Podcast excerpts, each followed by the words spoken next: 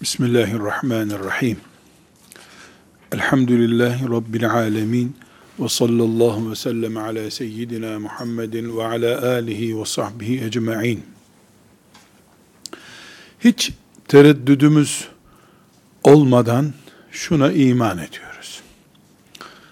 Şu yaşadığımız kainatta, içinde dünyamızın bulunduğu evrende, her şey, istisnasız, tek bir çakıl taşı, bir okyanusun altındaki küçük bir balık yumurtası da dahil, hiçbir istisnası olmadan, her şey Allah'ın planıyladır. Dilediği gibidir. Herhangi bir büyük balığın küçük balığı yutması asla Allahu Teala'nın ezelde yazdığı planı dışında değildir. Bir kafirin bir mümini katletmesi, bir müminin çocuğuna kelime-i tevhidi öğretmesi vesaire. Uzaydan bakıldığında mümkün olup da bir vadi gibi dünyayı açabilsek de 24 saat içinde dünyada olup biten irili ufaklı her şeyi gözlemleyebilsek ve Adem aleyhisselamın geldiğinden beri insanoğlunun macerasını topluca görebilsek ki mahşerde görülecek.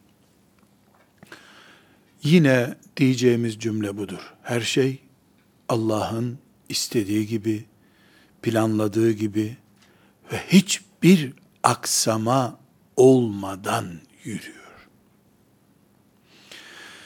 Mesela filan peygamberin ümmeti tarafından öldürülmüş olması.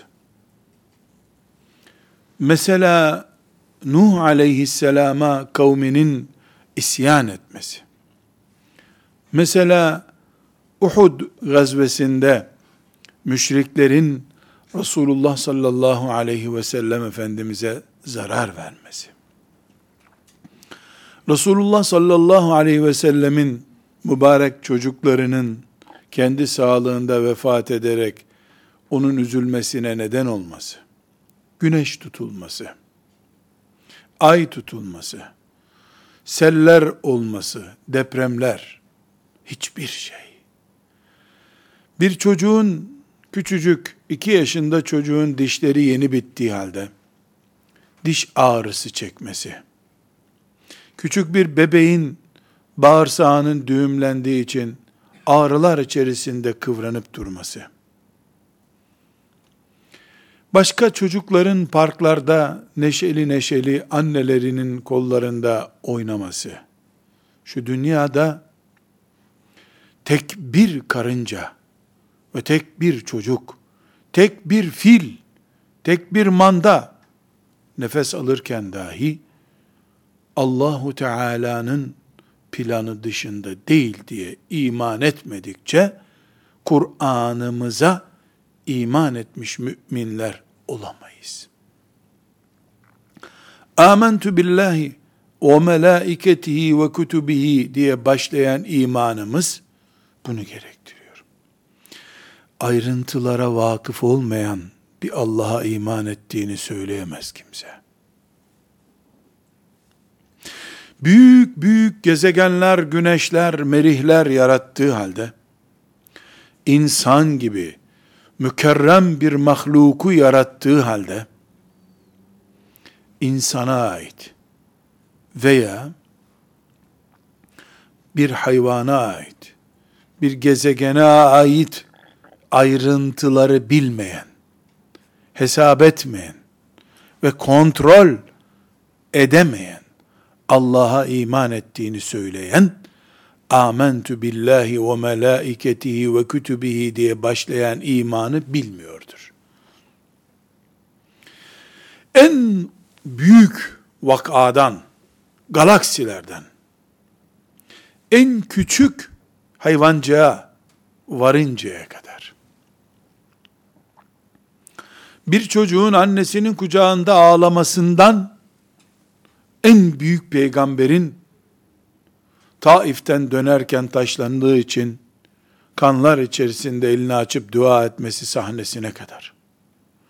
Yeryüzünde insan oğlunun etrafında veya ötesinde ne bulunursa bulunsun o Allah'ın planı iledir.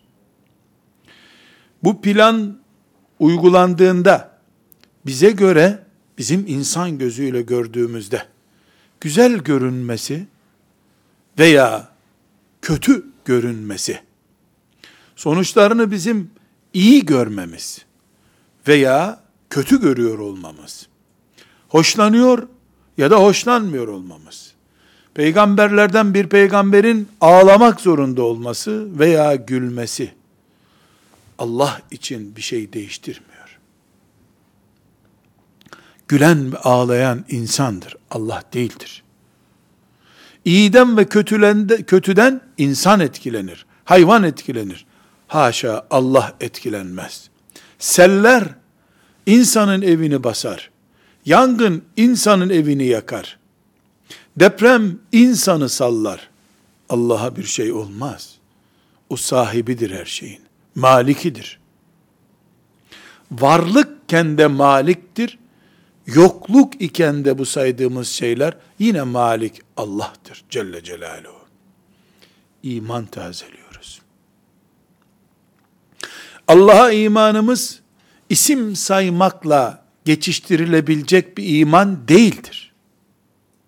Eğer amentu billahi ve melaiketihi ve kütübihi ve rusulihi vel yevmil ahiri diye iman ettiğimiz ve bil kaderi hayrihi ve şerrihi diye saydığımız iman esaslarımız saymakla geçiştirilirse o zaman bir peygamberin destereyle ikiye bölünüş sahnesine anlam veremeyiz bu dünyada. En sevdiği kulunu niye kestirdi Allah deriz. Biz bir bebeğin özürlü doğmasını planlama hatası görürüz. Maazallah. Maazallah.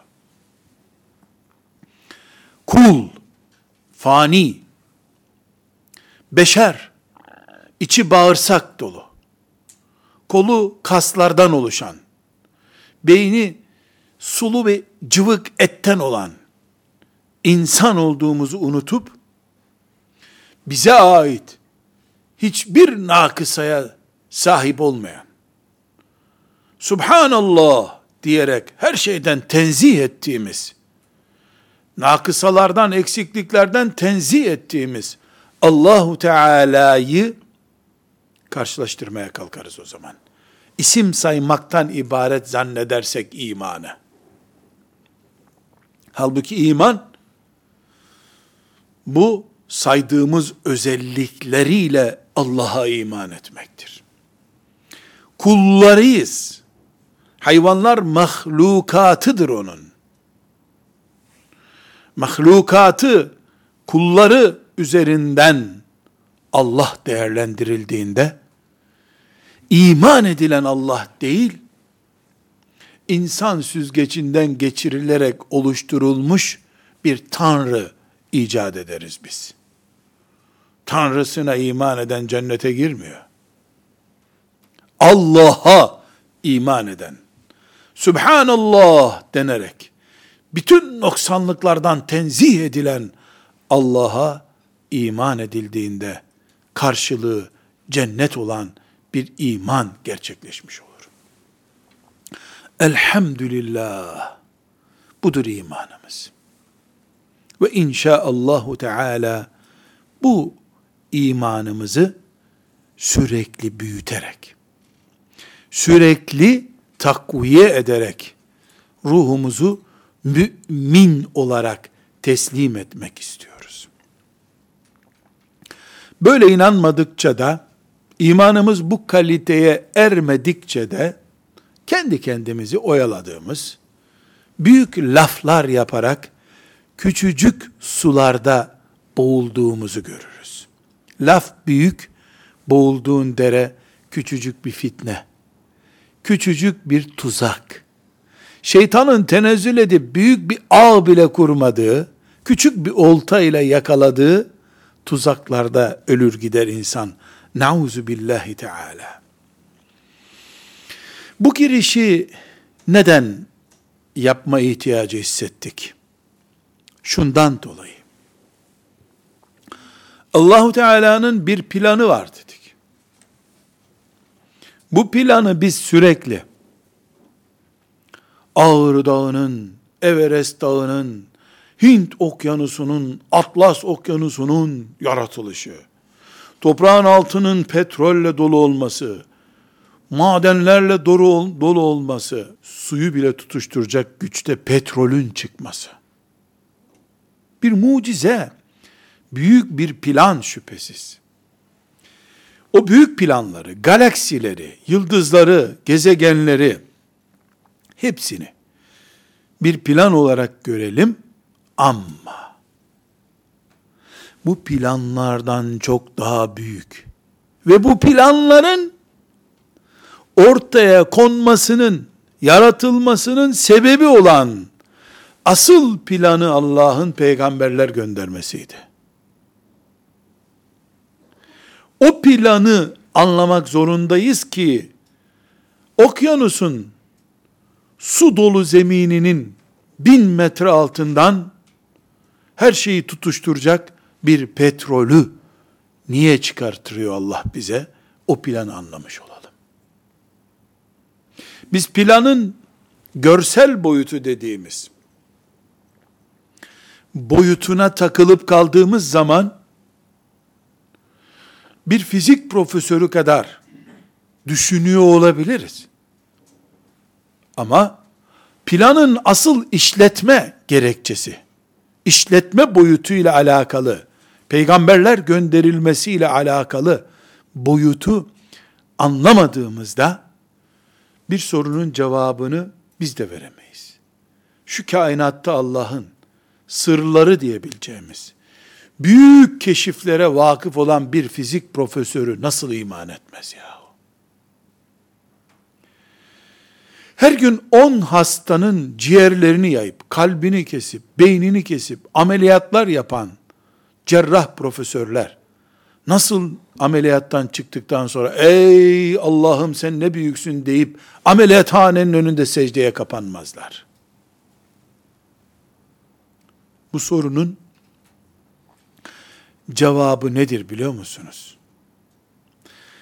Allah'ın planı sadece kainatı yaratması sadece mükemmel, şerefli bir insan yaratması değildir ki, insanı şereflendirdiği, iman ortamını oluşturduğu plan da Allah'ın planıdır.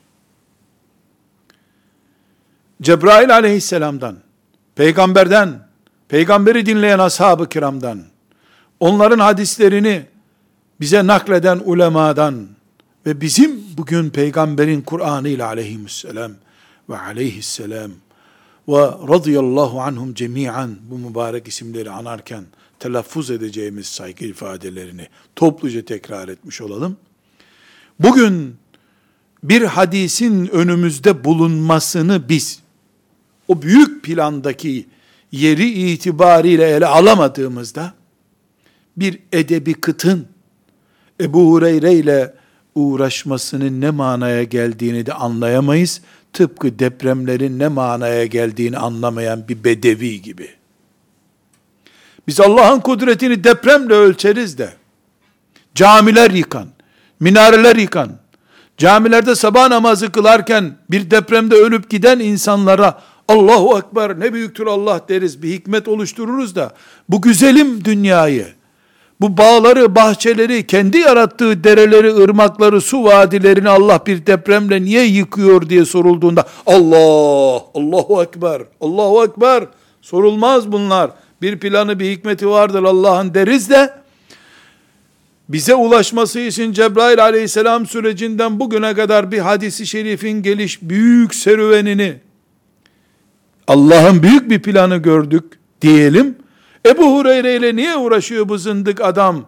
Var bu işte bir terslik. Acaba Ebu Hureyre yanlış mı söyledi?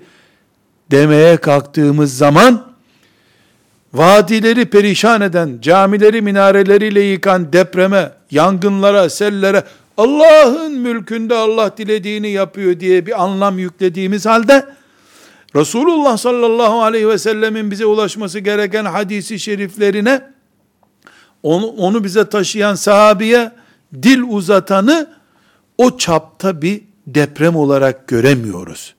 Niye göremiyoruz? Diğer o depremden, vadileri perişan eden, camileri yıkan, insanları öldüren, bebekleri taş yığınları altında bırakan o depreme bir anlam vermeye çalışıyoruz güya ama hadislere düşmanlık, Kur'an-ı Kerim'i sulandırma yönündeki depreme benzer saldırılara anlam veremiyoruz. Niye? Allah'ın planı, sanatı, kudreti deyince aklımıza hep dereler geliyor. Aklımıza dağlar geliyor. Hep para oluşturan madenler geliyor. Halbuki Allah'ın planı dediğimizde galaksilerden bir galaksiyi bilmem ne ışın yılıyla bize asırlardır gelmeye çalışan filan yıldızı Allah'ın kudreti ve planı olarak gördüğümüz gibi insanın yaratılmasını Allah'ın büyük planı olarak gördüğümüz gibi kal Allah Allah dedi ki diye bir ayetin bize ulaşmasını Allah'ın peygamberi buyurdu ki diye bir hadisin bize ulaşmasını da bir galaksideki filan yıldızın bilmem ne ışık hızıyla filan asırdan beri bize ulaştığı halde hala güneş sistemimize yaklaşamadı der gibi hadisin bize yaklaşmasını, bizim hadise yaklaşmamızı da bir planı olarak Allah'ın göremediğimiz için Ebu Hureyre ile niçin uğraşıldığını, fay hattının Ebu Hureyre'ye niye tesadüf ettiğini radıyallahu anh anlayamayız. Çünkü biz fay hattı yani deprem zemini üzerinde bulunmayı sadece üstünde oturduğumuz, istifade ettiğimiz evlerimiz olarak görüyoruz. Hayatı evimizden ibaret algılıyoruz da musluğumuzdan akan suyu Allah'ın büyük kudreti olarak gördüğümüz halde kulaklarımıza akan hadisi şerifleri Allah'ın kudretinin muhteşem bir örneği olarak göremiyoruz. Yahu şu barajda biriken su toprağın neresinden çıktı geldi? İşte İstanbul'un terkozundan akan su kaç kilometre borulardan bize taşınıyor. Allahu Ekber, Allahu Ekber. Ne büyük mucize bu diye kürsülerden Müslümanlara vaaz edenler bin bir kıtlığa rağmen kalemin, defterin, hiçbir şeyin kayıt cihazının bulunmadığı bir zamanda unutulmadan tek bir kelimesinin dahi Kur'an'ın bize akmasının Resulullah sallallahu aleyhi ve sellemin binlerce sözünün sanki biz onun yanındaymış gibi saf ve şeffaf bir şekilde bize ulaştırılmasının en azından, en azından ama Terkos Gölü'ndeki suyun borularla evimizde akması kadar büyük bir mucize olarak göremeyip, Allah'ın bunu biz babamız Adem yaratılmadan önce planladığını, bize İstanbul'un göbeğinde, apartmanların ortasında, kablosu bile olmayan bir cihazdan, Bukhari'nin, Müslim'in, Taberi tefsirinin, Kur'an'ımızın farklı kıraatlerinin bile bize ulaşacağını Allah'ın planladığını niye düşünmeyelim? Ebu Hureyre'nin yaratılması Allah için, dağların Everest'in yaratılmasından daha mı zor sanki? Zor mu Allah için ki daha zor veya daha kolay olsun? Mucize deyince neden derelerin akmasını görüyoruz da hadislerin, ayetlerin akmasını görmüyoruz? Bu bakış hatası günün birinde peygamberimin sözleriyle Allah'ın Kur'an'ı ile boğuşmaya kalkan düşmanları gördüğümde, iç zındıkları gördüğümde, onlara kulak asan ceheleyi gördüğümde, fasıkların destek verdiğini gördüğümde, tıpkı bir camide namaz kılarken, evimde çocuklarımla, eşimle otururken, veya bir yerde toplantıdayken, beşik gibi sallanan binaları gördüğümde, La ilahe illallah, Muhammedur Resulullah, Ya Rabbi imanımızı alma, imanla bizi kurtar diye depreme karşı, hemen Allah'ı, ahireti, cenneti hatırlayan imanım, Bukhari ile Müslim'le, Ebu Hureyre ile, Enes İbni Malik'le, Aişe ile, Nisa suresinin ayetiyle, Nur suresinin ayetiyle, Bakara suresinin ayetiyle, kafirce veya zındıkça uğraşıldığını gördüğümde, neden La ilahe illallah, Muhammedur Resulullah demeyeyim? Neden Aişe ile radıyallahu anha uğraşıldığında Hâzâ buhtanun azîm. Bu ancak büyük bir iftiradır demeli değil miydiniz? diye Allahu Teala bizi ikaz ettiği gibi. Şimdi Aişe'nin hadisleriyle uğraşıldığında dinimin iffeti olarak gördüğüm, ibadetlerimin esası olarak gördüğüm hadislerle, Allah'ın kitabının ayetleriyle, zındıkça veya kafirce uğraşılırken, neden? Subhanallah, Subhanallah. Allah'ımın planları, Everest tepesi, Ağrı tepesi, Erciyes tepesinin planındaki ciddiyet kadar, aynı planın kudreti Allah'ın bize Kur'an ulaştırmasında da vardır. Hadis ulaştırmasında da vardır deyip, niye? Hâdâ buhtanun azim. Bu büyük bir iftiradır. Bu büyük bir iftiradır. Aişe radıyallahu anhanın iffetine iftirada iftiradır bize ulaştırdığı hadisine iftirada iftiradır. Niye diyemiyoruz? Çünkü sevgili alimlerimiz, hadis okuyan İmam Hatip Lisesi'nde, hadis dersine giren, medresede, Muhtarul Hadis okuyan, Camiü's Sagir okuyan, eline o kitabı aldığında Ağrı dağını kucağına almış gibi, ey Allah'ım, bunu bana sen nasıl akıttın böyle? yerin binlerce metre derinliğinden petrol akıtan Allah, çöllerden, ıssız çöllerden, kurtların bile dolaşmadığı çöllerden, yol alarak Bukhari'nin, San'ani'nin, İbn Ebi Şeybe'nin, Malik bin Enes'in, çöllerde yol yürüyerek, medreselerde göz nuru akıtarak, bu mübarek hadisleri bana ulaştıran Allah'ım, bana tanklar dolusu, tankerler dolusu, petrol ulaştırdığında ey Allah'ım bunu toprağın altında bize yakıt olarak sen çıkarmışsın. Ne büyüksün Allah'ım dediğim gibi bir petrol mühendisinin petrol bulduğunda sevindiği gibi bir talebe Bukhari'yi, Cami'ü Sagir'i, Musannefi elinde gördüğünde ey Allah'ım bu ne yahu bu bana nerelerden ulaştı böyle deyip o gece uykusuz kalıyor mu? Hani filmlerde olur ya şimdi öyle bir şey kalmadı dünyada. İlk defa çocuğa ayakkabı alındığında bayramda giyeceksin diye hep lastik giyiyordu. Bir kere ona ayakkabı alındı da. O ayakkabısını yatağına koyup, yastığının kenarına koyup, onları öpecek şekilde uyuyup kalır ya çocuk hani ilk defa iskarpin ayakkabı aldığı için. Fakirliğin adı kaldı artık dünyada da bunu nasıl anlatacağımı bilemiyorum şimdi eskimesin ayakkabım diye bayram, bayramlık ayakkabısını da giymez ya fakir çocuk hani. Sevincinden. İlahiyat fakültesinde okuyan talebeye sana bir Bukhari hediye edeyim dendiğinde Sahih Bukhari'nin orijinal nüshasını aldığı için günlerce uyuyamadığı olmazsa eğer petrol mühendisi Aylardır çalışıyoruz petrol bulduk diye. Sevindiği gibi. Ya Rabbi Bukhari'nin nusasına ulaştım ben. Muvatta var benim evimde diye sevinmezse Allah da bir zındıkı, fasıkı gönderir. Senin aslında onu gördüğün için uykusuz kalacağın o mübarek kitabı itham eder. Bunda uydurma vardır popülerist cümlelerle dolu bu der. Bunu Emeviler dizdi der. Abbasiler şişirdi der. Sen de inanırsın. Kitabın yazılma tarihi hicretin 290. senesi.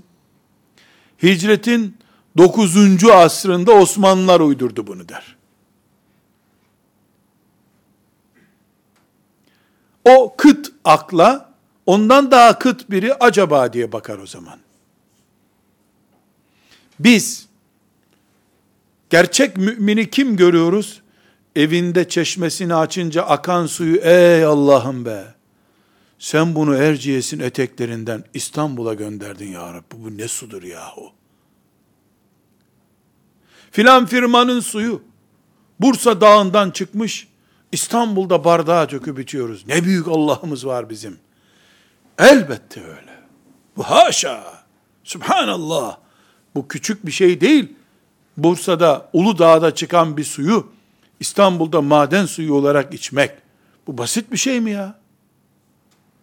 Ama Medine-i Münevvere'de 1450 sene önce söylenmiş bir sözü bugün sen Resulullah'tan dinliyor gibi aleyhissalatü vesselam heyecanla bakaya olman sana Bursa Uludağ'dan bir bardak suyun ayağına gelmesinden daha küçük bir mucize mi? Su borularla geldi de mikrop kapmadan bardakla, şişeyle geldi. Ki şişe kırılabilirdi. Boru patlayabilirdi. Bir insan kümesinin, büyük bir insan grubunun aklından, beyninden öbür beynine taşınarak sana gelmiş ilimlerden söz ediyoruz biz burada. Onun için güzel kardeşlerim, bugün Rabbimizin bir başka planını, büyük planı içerisindeki asıl planları Allahu Teala'nın yapma muradının gerekçesi olan planı konuştu. Bir plan var. Mesela hayvanatı yaratmış. Mesela gökleri yaratmış, yeri yaratmış, su yaratmış, toprak yaratmış. Bunlar hep onun planı. Bütün bunları insan secde etsin diye yaratmış. Her şey liya'budun ibadet görsün Allah diye olmuş bu dünyada. Bütün bu sistem, kainat sistemi 20 yaşında bir delikanlının alnını toprağa koyup secde etmesi içindir. Aksi takdirde çağdaş ekonomik ifadesiyle bu kainat masrafına değmezdi. İblis de o secde için vardır zaten. Secde eden delikanlının, Allah'tan haya eden Müslüman kızın varlığının yansıması olsun diye iblis vardır. İffetli mümin kızın varlık kıymeti iffetsizden dolayıdır. Gündüze gündüz değişimiz geceden dolayıdır. Yoksa gündüze isim bulamazdık biz. Niye aydınlık diyebiliyoruz? Karanlık bildiğimiz için. Allah'ın iblis planı ve iblisin kuyruğuna takılmışlardan oluşanların planı bu tarafta Allah diyenler içindir. Bunu bu büyük planın varlığını asıl bir bölümü için Allah ortaya koydu diyoruz. O bölüm nedir? İnsanın kulluğudur. O kulluk nasıl işliyor 2018 yılında? 2018 yılında yaşayan Müslümanlar olarak Rabbim lütfederse o günü görürsek 2038 yılında eğer dünyanın kaderi varsa 2118 yılında. Bu plan nasıl işliyor? Bakalım. Bir, Allah Celle Celaluhu bu büyük kainatı yaratmayı dilemiş ama gerekçe olarak da kul görmeyi istediği için yaratmış. En büyük ışık hızıyla yürüyen filan gezegenden küçücük bir susam tanesine kadar bu dünyada bu planın parçası. Susamlar hariç, susam hariç, filan pis böcek, gübre böceği de hariç diyenin imanı olmaz maazallah. Allah'tan başkası bir şey yaratmaz çünkü. Ve haşa planı dışında bir şey yaratılmasına da izin vermez Allah Celle Celaluhu. Bu büyük planı yaratmayı murad etmiş. Kulluk görmek istediği için de dünyada insana kulluğunun ne olduğunu öğretmeyi murad etmiş. Bunun için sayısını sadece kendisinin bildiği, milyar, trilyon, katrilyon ve benim telaffuz etmeyi beceremeyeceğim sayıdaki melekleri içinden Cebrail isimli bir meleğini seçmiş. Onu kendisinin planladığı plan ne ise bunun o murad ettiği insanın kulluğunun tanıtılması ile ilgili bilgi donanımını Cebrail'e yüklemiş. Bu yüklemiş kelimesi kitaplarımızdaki ifadeye uygun değil ama şimdiki teknik anlatım böyle. Onun için söylüyorum. Cebrail'e yüklemiş. Cebrail bunu hangi dönem için inecekse dünyaya o dönemin peygamberine yüklemiş. En sonda bizim peygamberimiz Muhammed sallallahu aleyhi ve selleme yüklemiş. Önceki peygamberlere bir kere de yükleme yapmış Cebrail. Bizim peygamberimize de 23 yıla dağıtılmış bir süre içerisinde yapmış. Kah kitap getirmiş. Kah bilgi getirmiş sadece. Kah talimatlar getirmiş.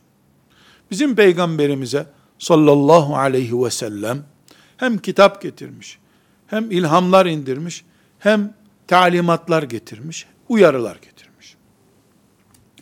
Burada Allah'ın planında bu noktaları adım adım izliyoruz. Cebrail bir numaralı basamak, kademe.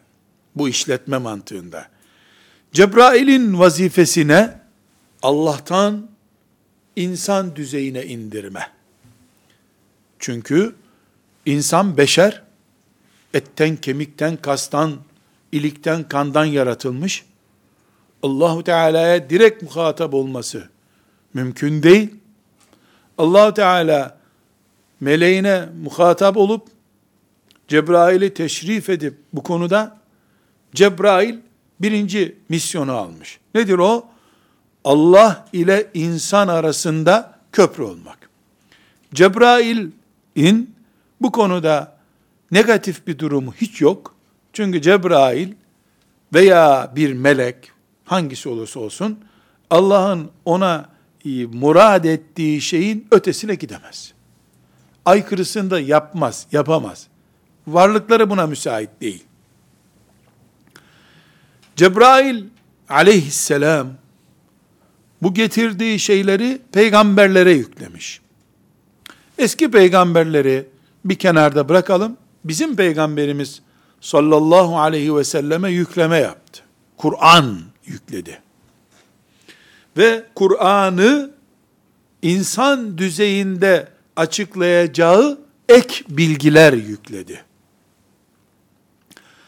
Bu ek bilgiler ve Kur'an'la beraber Peygamber sallallahu aleyhi ve sellem bu büyük planda Allah'la insanı buluşturan canlı bir nesne olarak karşımıza çıktı. İkinci görevli. Peygamber sallallahu aleyhi ve sellemin misyonu göklerle yeri buluşturan bir iletişim kablosu gibi misyondur. İnsan olarak biz Allah'ın ne istediğini, ne emrettiğini, ne yasakladığını ona bakıp öğreneceğiz. Öğrendik. Kıyamete kadar da böyle olacak. Burada tekrar Cebrail'e döndüğümüzde, bu plandan Cebrail'i kaldırdığında, peygamber yalancı duruma düşer. Haşa. Peygamberi kaldırdığında, Cebrail boşlukta kalır. Hangisini takdir edersen et, Allah'ın muradı gerçekleşmez. Bir şey planladı Allah o plan boşluğa çıktı olur. Bu da biz niye iman ettik ki diye bir soru çıkarır karşımıza. Cebrail peygamber aleyhisselam peki bunlar Cebrail görevini ifa etti. Peygamber aleyhisselam görevini ifa etti. Nerede? İleride keşfedilmek üzere bir mağaraya mı gizledi Peygamber sallallahu aleyhi ve sellem birikimini, Allah'tan aldıklarını? Hayır. Öyle şey olur mu? Ne oldu peki? O da üçüncü tabakayı devreye soktu. Kimdir üçüncü tabaka? Onun ilk dinleyenleri, ilk talebeleri, ilk iman edenleri, ilk dostları, ilk destekçileri, kim diyorsanız, ashab-ı kiram.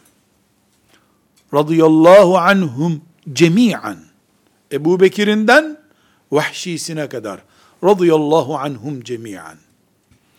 Allah Cebrail'de melek standartlarında hitap oldu, hitap etti, seslendi. Melek Cebrail insanlaştı peygamberde aleyhissalatü vesselam. Peygamber Cebrail'den ona seslenen mesajı kendisi gibi bir anneden doğmuş nesle taşıdı. Dolayısıyla Allah'ın planı yani kıyamete kadar herkesin secde eden mümin olma planı, muradı, projesi ashab-ı kiramda tecelli etti. Gerçekleşti. Adem aleyhisselamdan beri de gelen süreç, on binlerce peygamberle işletilen süreç, bunun içindi zaten. Bu sebeple Allah, murad ettiği gibi, son peygamberi olan Muhammed Aleyhisselam'ın etrafındaki ashabı kiram ile murad ettiği, planladığı şey gerçekleşince radıyallahu anhum dedi Allah. Ne demek radıyallahu anhum? Ashab-ı kiramı göstererek Allah bunlardan memnun oldu dedi. Neden? Adem aleyhisselamdan beri Allah'ın yarattığı insanın büyümesinin, gelmesini murad ettiği noktası oydu. Etleriyle, kemikleriyle, kanlarıyla, ilikleriyle Resulullah sallallahu aleyhi ve sellemin etrafında insan birliği oluşturacaklar. Beyinleri olduğu gibi Resulullah sallallahu aleyhi ve selleme oradan da Allah'a teslim edilmiş olacak. Kulluk. Kulluğu yüzde yüz ashab-ı kiram becerdi. Hiçbir insan bu dünyada kitlesel olarak bakıldığında ashab-ı kiram Müslümanlıkta yüzde sıfır onda bir oranında eksiktiler diyemez. Niye diyemez? Allah tamam kabul ettim buyurdu çünkü. Allah kabul ettim dedikten sonra kim çıkıp da ashab-ı kiramın Müslümanlığı yüzde sıfır onda sıfır sıfır filan rakamda düşüktü diyecek. Allah'tan daha iyi bilen biri olması lazım o. Kulluk Allah için yapılıyor. Evet veya hayır, iyi ya da kötü diyecek olan Allah'tır Celle Celaluhu.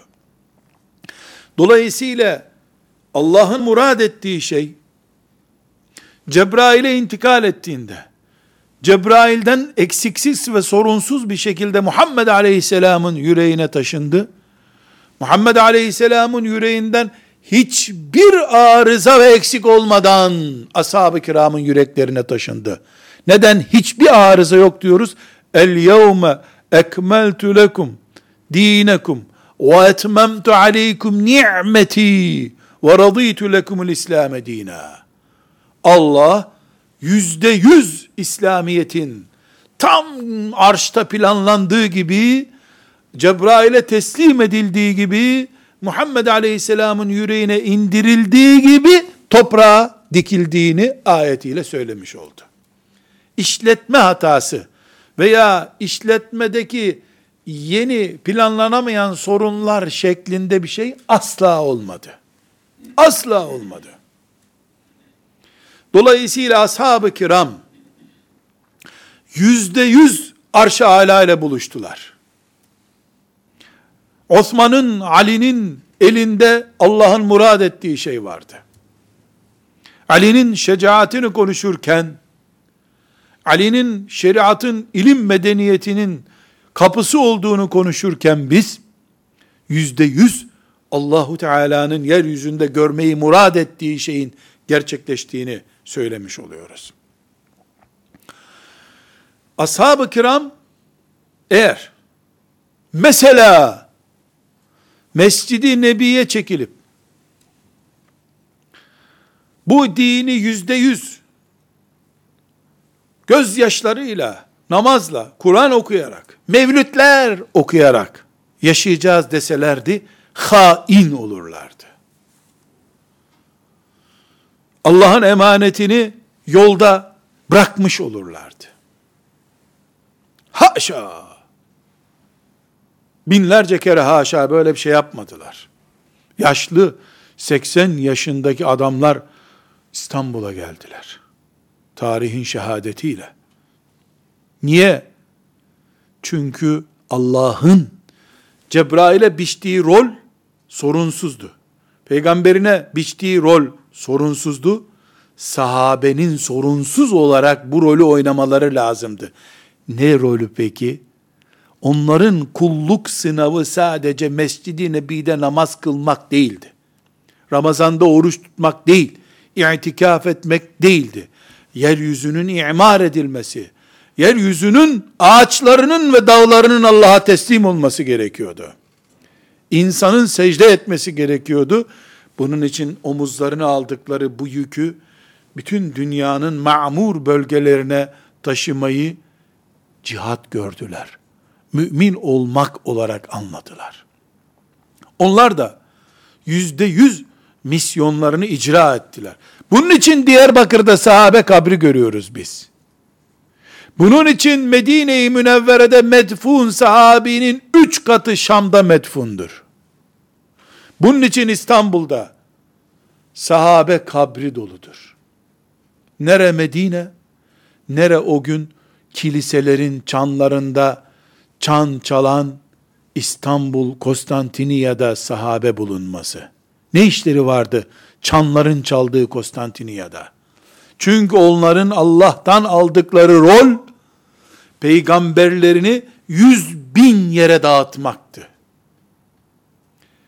Veda hutbesini onlar bizim gibi duvarlarını asmak için dinlemediler. Belligu anni velev ayeten. Tek bir ayette olsa herkes benden bir şey ulaştırsın başka yere emrini. Namaz kılın emri gibi emir kabul ettiler. Onun için İstanbul'dalar. Onun için Yemen'de Medine'den daha fazla sahabi var. Onun için Mısır toprağı sahabi dolu. Onun için Kuzey Afrika'da Resulullah sallallahu aleyhi ve sellemi görme şerefini ermiş gözler, Medine'de kabrine bakarak Resulullah sallallahu aleyhi ve sellemin hayatımızı sürdürelim demek yerinde berberlerilerin arasında berberilerin arasında çöllerde ölüp gittiler. Misyonlarını anladılar. Şeytan onlarla da mücadele etti. İrtidat savaşlarına girdiler. Yani dinden dönenlerle, İslam'ı içinden parçalama projeleriyle onlar da karşılaştılar. Misyonları yerindeydi. Sonra, sonraki nesil, bu sancağı devraldıklarında, Allah'ın büyük planının parçası olduklarını anladığında Hasan Basri'ler, rahmetullahi aleyhim cemiyen, Said İbni Müseyyepler, Muhammed İbni Sirinler, tabihin yani, Allah'ın onlara biçtiği rolü iyi anladılar. Onlar nak, nakise getirmeden, herhangi bir arızaya neden olmadan misyonlarını icra ettiler. Onlara da saldırıldı. Ama Nasıl şeytan sabah namazını kılarken çabuk oku çabuk oku yatarsın diye vesvese verdiğinde aldanmamışlardı. Huşu içerisinde namaz kılmışlardı. Yahu bu hadisi Ebu Hureyre nereden duymuş olabilir? Boş versen. Dendiğinde de namazdaki vesvese gibi algıladılar bunu. Sonra bir sonraki nesiller, Sananiler, İbn Ebi Şeybeler, Bukhariler, Müslimler, Ebu Davudlar geldi. Rahmetullahi aleyhim cemiyan.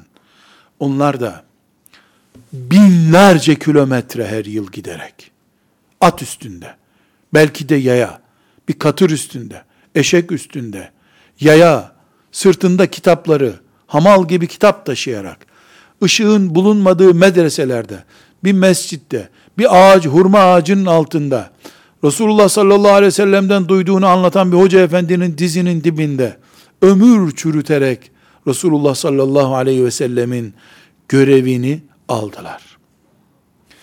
Böylece Cebrail ile başlayan listede, Resulullah ile devam eden listede, radıyallahu anhum denen neslin listesinde, onların talebelerinin listesinde, Bukhariler, Sananiler, İbn Ebi Şeybeler, İbn Maceler bulundu. Bezzarlar bulundu. Bulundukları liste, Allah'ın kainatı işletme planının listesidir. Allah hepsine rahmetler eylesin. Bugün Müslümanlar olarak biz ya kelepur yiyen, bedava harcayan bir nesil diye anılacağız kıyamet günü ya da şimdi benim. Belligu anni velev ayeten. Bir ayet de olsa benden taşıyın taşıyın diye talimat alıp Konstantiniye sınırlarına gelen Halid bin Zeyd radıyallahu anh gibi bugünün emanetçisi olma şerefiyle kıyamet günü dirileceğim. Bütün Müslümanlar genel olarak bütün ilahiyat talebeleri, İmam Hatip talebeleri, medrese hocaları, diyanet görevlileri, hocalar ya tabaka tabaka inen bu Allah'ın planında işletme görevlileri arasında bulunacağız ya da nauzu billah diyerek telaffuz ediyorum. Şeytanın bir çomakla vurup yapraklarını döktüğü ağaca döneceğiz. Hiç kimse bana filanca saldırının çok kötü geldiğini, Ebu Hureyre'yi şüpheyle baktırdığını demesin. Ebu Hureyre o günde saldırılmıştı. Ama derdi Allah olanlar bu saldırıya aldanmamışlardı. Resulullah sallallahu aleyhi ve selleme de saldırdılar. Ona da sihir büyü yapmaya kalktılar. Onu da Hayber'de zehirli etle öldürmek istediler. Din ne zaman saldırısız bir gün geçirdi ki bugün bir kafir veya zındık veya fasık Bukhari'de yalan hadis vardır diyecek. De biz eyvah nasıl dendi diyeceğiz. Bugün de yarın da kıyamete kadar hep devam edecek bu. O gün Allah sadık kullarını görmeyi murad ettiği gibi bugün de görmeyi murad ediyor. Şeytanı yaratan o. Oryantalistlere kafa veren o. Allah sadık kul görmek istiyor. Kimin itirazı var? Yıkılmayan kullarını görmek istiyor Allah. Dökülen kullarını görmek istemiyor. Cebrail hariç. O hariç bu işletme planında herkes imtihandaydı. Peygamberine demedi mi Allah?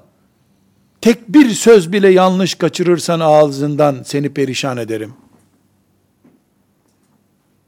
La hazna minhu bil yemin. Ona denmedi mi? Perişan olursun. Tek bir yanlış söz kaçırırsan. Eğer Peygamber sallallahu aleyhi ve sellem tek bir yanlış söz kaçırdığında perişan olacaksa bugün Resulullah'ın aleyhissalatu vesselam emanetli olan hadislere karşı hafif bir içinde laçkalık oluşan helak olmayacak mı? Bugün elhamdülillah dağlardaki suyun bardaklanıp ya da borularla mutfağımıza geldiği gibi çöller aşarak, dağlar aşarak, kıtalar ve medeniyetler devirerek Resulullah sallallahu aleyhi ve sellemin hadisleri de bize ulaşmıştır. Ama tıpkı filanca gün olan depremden dolayı filanca gölün suyu kurumuş, filanca pınar akmıyormuş artık diye depreme karşı Allah'ın bir kudretini görüp bir garip manzara aldığımız gibi Bukhari'ye, Riyazu Salihine saldırılırken de bunu yine Allah'ın bildiği, murad ettiği planında var olan bir deprem gibi görmek zorundayız. Hemen yapımızı sağlamlaştırıp yeniden evimize, barkımıza depreme rağmen girdiğimiz gibi her gün binlerce zındık Buhari'ye saldırsa da, Müslim'e saldırsa da, İbn Mace'yi yok kabul etse de yapımızı sağlamlaştırıp bu imanla Allah'a gitmek zorundayız. Velhamdülillahi Rabbil Alemin.